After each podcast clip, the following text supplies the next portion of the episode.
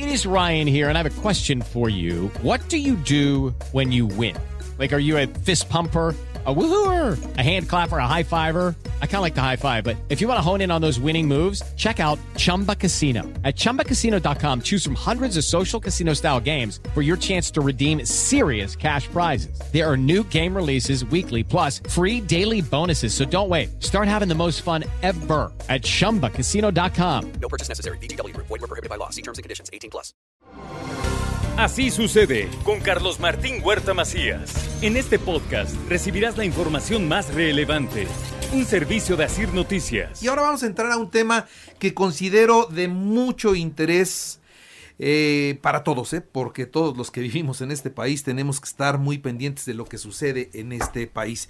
Y en esta ocasión invité para platicar con nosotros aquí en el programa a Mauricio Kuri. Él es el director de comunicaciones de Volkswagen de México. Mi querido Mauricio, te agradezco mucho que hayas aceptado venir a platicar con nosotros esta mañana. No, el agradecido soy yo, Carlos Martín. Muchísimas gracias por, por invitarme, por poder compartir este, este tema con la audiencia y bueno, pues muy, muy honrado estar aquí contigo. A ver, vamos, vamos a comenzar por el principio. Necesitamos actualizarnos cómo está el mundo en temas de energías limpias, hacia dónde está caminando el mundo, porque México no puede ser una isla que haga las cosas diferentes y que se rezague. Eso no puede, no puede ser, yo no lo concibo. Entonces, vamos a comenzar por el principio y vamos a explicarle, si me ayudas, Mauricio, a, a, al auditorio, qué es lo que se vive en materia de energía en el mundo, hacia dónde caminamos, cuáles son esas reglas, cómo están marcados los tiempos, porque ya todo eso está. Sí, bueno, los países más avanzados, eh, digamos, eh, si lo vemos como regiones, Europa, Estados Unidos y China, eh, ya tienen marcado en distintos niveles cada país o cada estado en la Unión Americana, Eh, fechas específicas para que a partir de esas fechas los vehículos de combustión interna ya dejen de venderse y sean solo los vehículos eléctricos los que estén comercializando.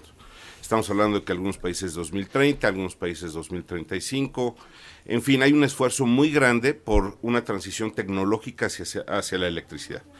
Y si tomamos en cuenta lo que comentaban en el foro de las grandes economías el viernes pasado, promovido por el presidente Biden y coordinado por John Kerry, nos damos cuenta de que hay anuncios como que el presidente Biden anunció novecientos mil millones de dólares para la, el desarrollo de hidrógeno en los Estados Unidos.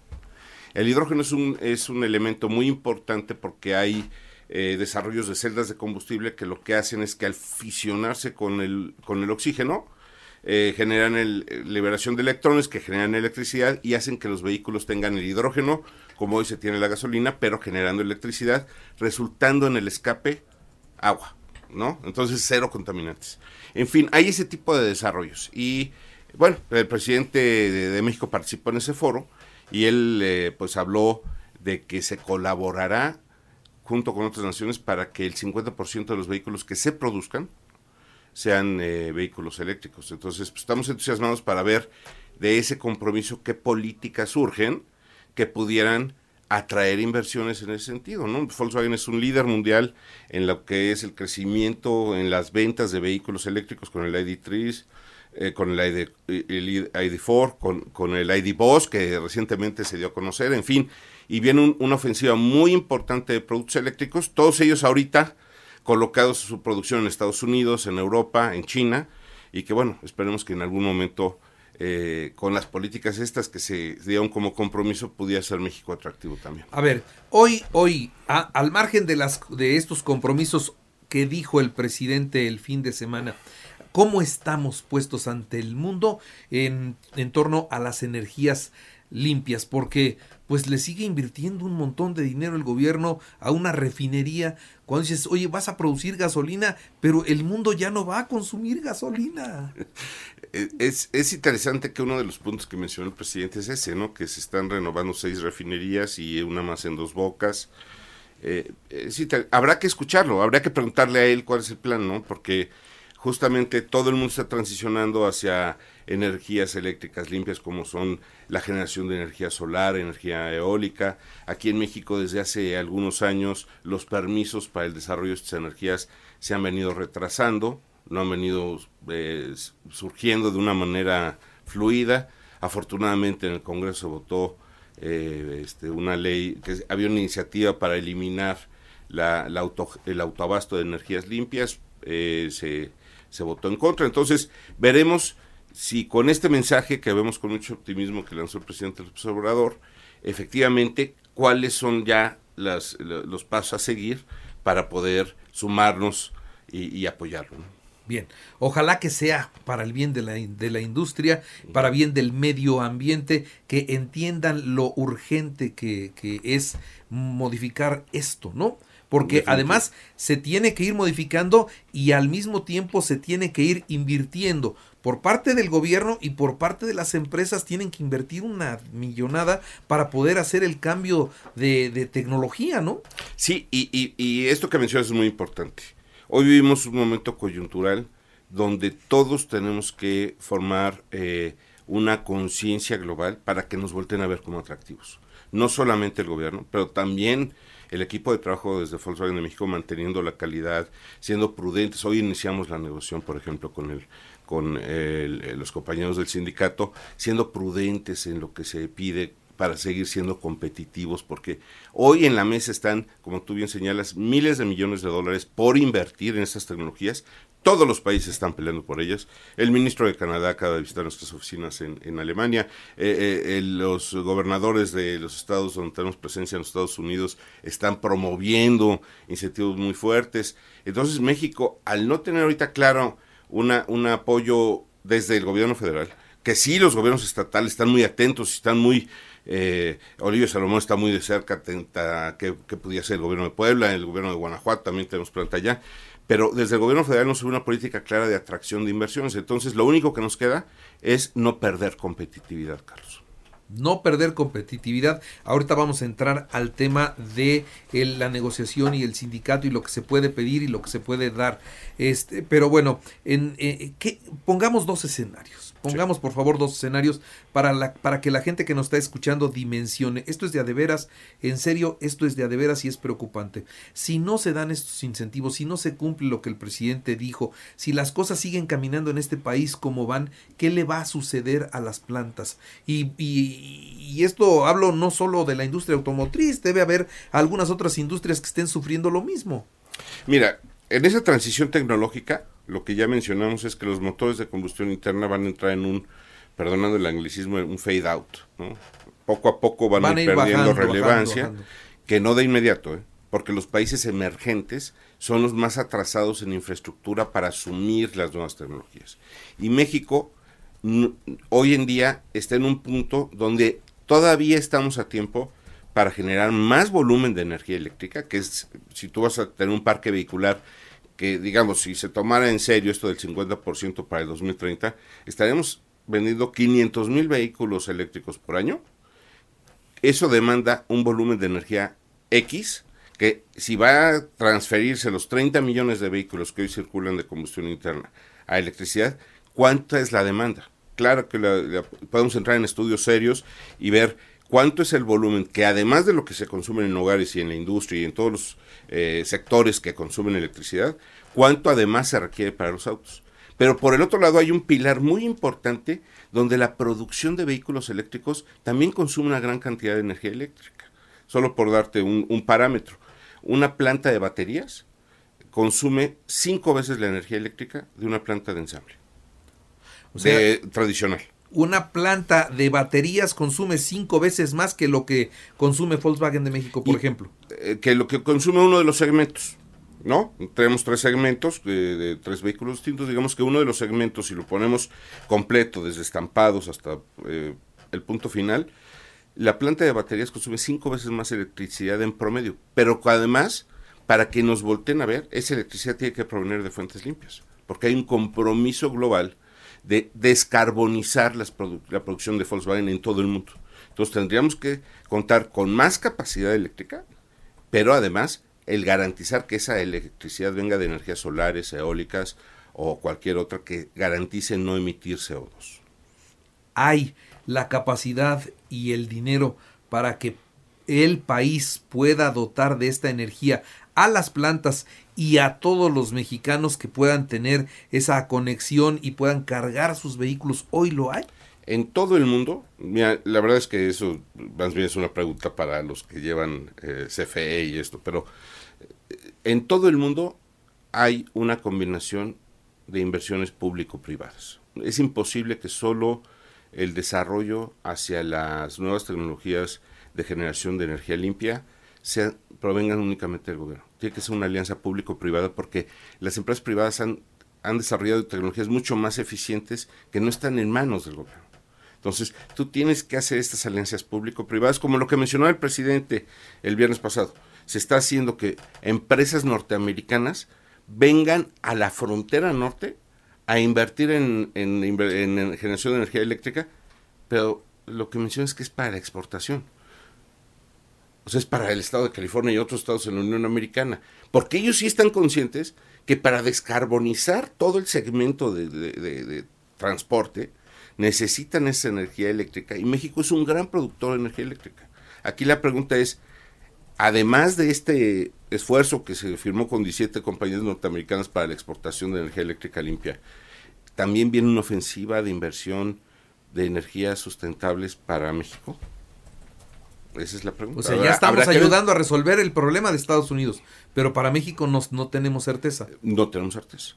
Digo, seguramente la habrá, por eso es, es muy importante que después de esta declaración con toda calma veamos los pasos a seguir.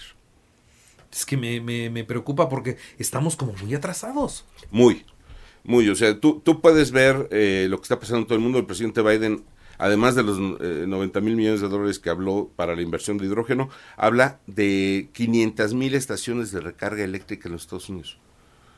En México probablemente todavía no tengamos la cifra de lo que requerimos para el, este compromiso de quinientas mil unidades por año. Entonces, ¿cuántas unidades de recarga? Tienen que ser unidades de recarga rápida, media o baja. Eh, ¿Es para el transporte público o solo para el, eh, el transporte privado? O sea, hay una cantidad de elementos a desarrollar en la política pública en el país que requieren una mesa permanente que hable de cómo va a venir el cambio en las academias, porque va, la, las facultades de las personas que van a trabajar en las nuevas tecnologías no son las mismas de las personas que, que trabajan hoy.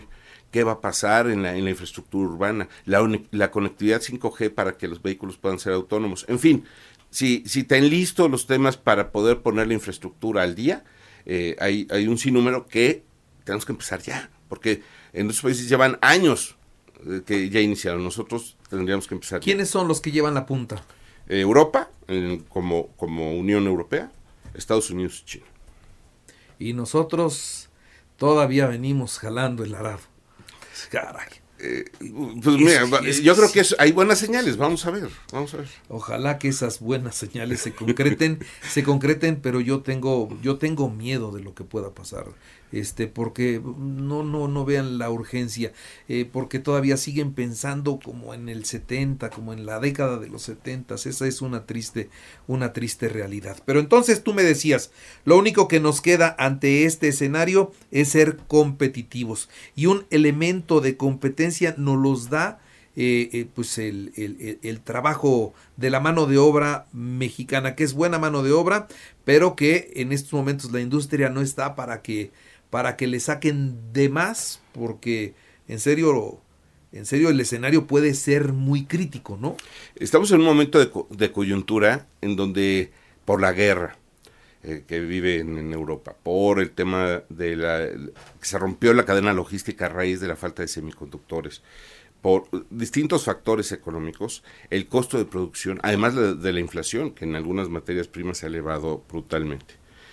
Si aunado a estos costos que ya están hendidos en la producción para poder seguir poniendo el producto en manos de los clientes, y viniera una parte eh, no, no, digamos, prudente En, en las eh, pretensiones de, del sector laboral, del sector obrero, eh, pues prácticamente estaríamos mandando una, una señal de que pues, no, no hay interés de ser atractivos. Entonces yo creo que hoy como equipo, como empleados todos de, de la empresa, tenemos que ser muy prudentes en poner lo mejor de nuestra parte para que quepa la madurez, quepa la, la paciencia, quepa la prudencia, y podamos llegar al mejor acuerdo que nos siga poniendo en los en la vista, en el horizonte, de poder seguir siendo atractivos en yo, el largo plazo, que es lo más importante. Yo yo yo sé que ustedes no manejan los números en cuando comienza una negociación, y esa prudencia los lleva finalmente a resolver favorablemente el tema, pero hoy comienza la negociación de incremento salarial y de revisión de contrato, que es la que va cada dos años y es siempre la más complicada, naturalmente. ¿Cómo pinta esta, Mauricio?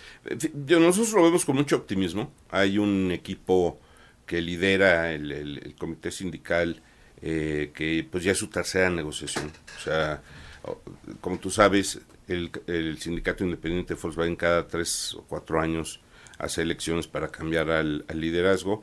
Este liderazgo es un liderazgo maduro, llega en buen momento porque las reglas del juego cambiaron por la ley laboral, en donde hoy estamos obligados no solamente a la negociación, sino a una votación por parte de todos los eh, E integrantes del sindicato, es decir, por todo el, el personal sindicalizado. Y creo yo que esta madurez y esta, esta práctica y esta experiencia de, de ser su tercer año en la negociación va a permitir transmitirle a la base eh, cuál es el punto adecuado conforme al contexto que estamos viviendo. Por favor, prudencia, hoy más que nunca prudencia, ¿no? Seamos responsables y consecuentes con el momento que se está viviendo en el país y en el mundo, y tenemos que actuar con mucha responsabilidad, ¿no? Hoy, hoy en casa y en la casa de todos los mexicanos, a lo mejor las cosas no están del todo bien, pero pueden estar peor. Entonces, vamos a poner lo que a nosotros nos toca, esa, esa buena voluntad para seguir trabajando eh, sin, sin mayores eh, contratiempos y sin acabar, como siempre lo digo, con la gallina de los huevos de oro, ¿no? Sí, yo creo que hoy tenemos que pensar eh, estratégicamente todos como mexicanos, ponernos lo mejor de nosotros. En el caso de nosotros que tenemos el, la bendición de estar en Volkswagen, ver cómo ayudamos a la empresa a ver el largo plazo para que no seamos nada más nosotros y se acabe, ¿no? Sino que vengan muchas generaciones más, así como ha habido otras que se han beneficiado eh, pues de tener una vida digna, de poderle dar escuela, eh, sustento, una mejor calidad de vida a sus familias, que vengan muchas generaciones más que puedan hacer lo mismo. Que se mantengan la familia Volkswagen como una de las mejores familias de Puebla, porque así ha sido siempre, ¿no? Así ha sido siempre. Todo mundo ha querido estar en la planta porque sabe que trabajando en Volkswagen pues hay un, una seguridad, hay una ventaja económica contra otros eh, empleos que se tienen en el mercado. Entonces, pues a seguir cuidando y que sea de éxito esta negociación que van a comenzar. Y estoy pendiente, Mauricio, y por favor, lo que tengamos que compartir con el auditorio, sabes que es tu casa.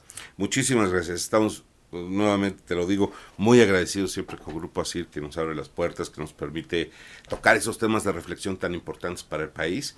Y, y pues muy agradecidos contigo en lo particular por tu, tu amistad y tu, tu aprecio. Que estés muy bien. Muy amable. Muchas gracias. Así sucede con Carlos Martín Huerta Macías. La información más relevante, ahora en podcast. Sigue disfrutando de iHeartRadio.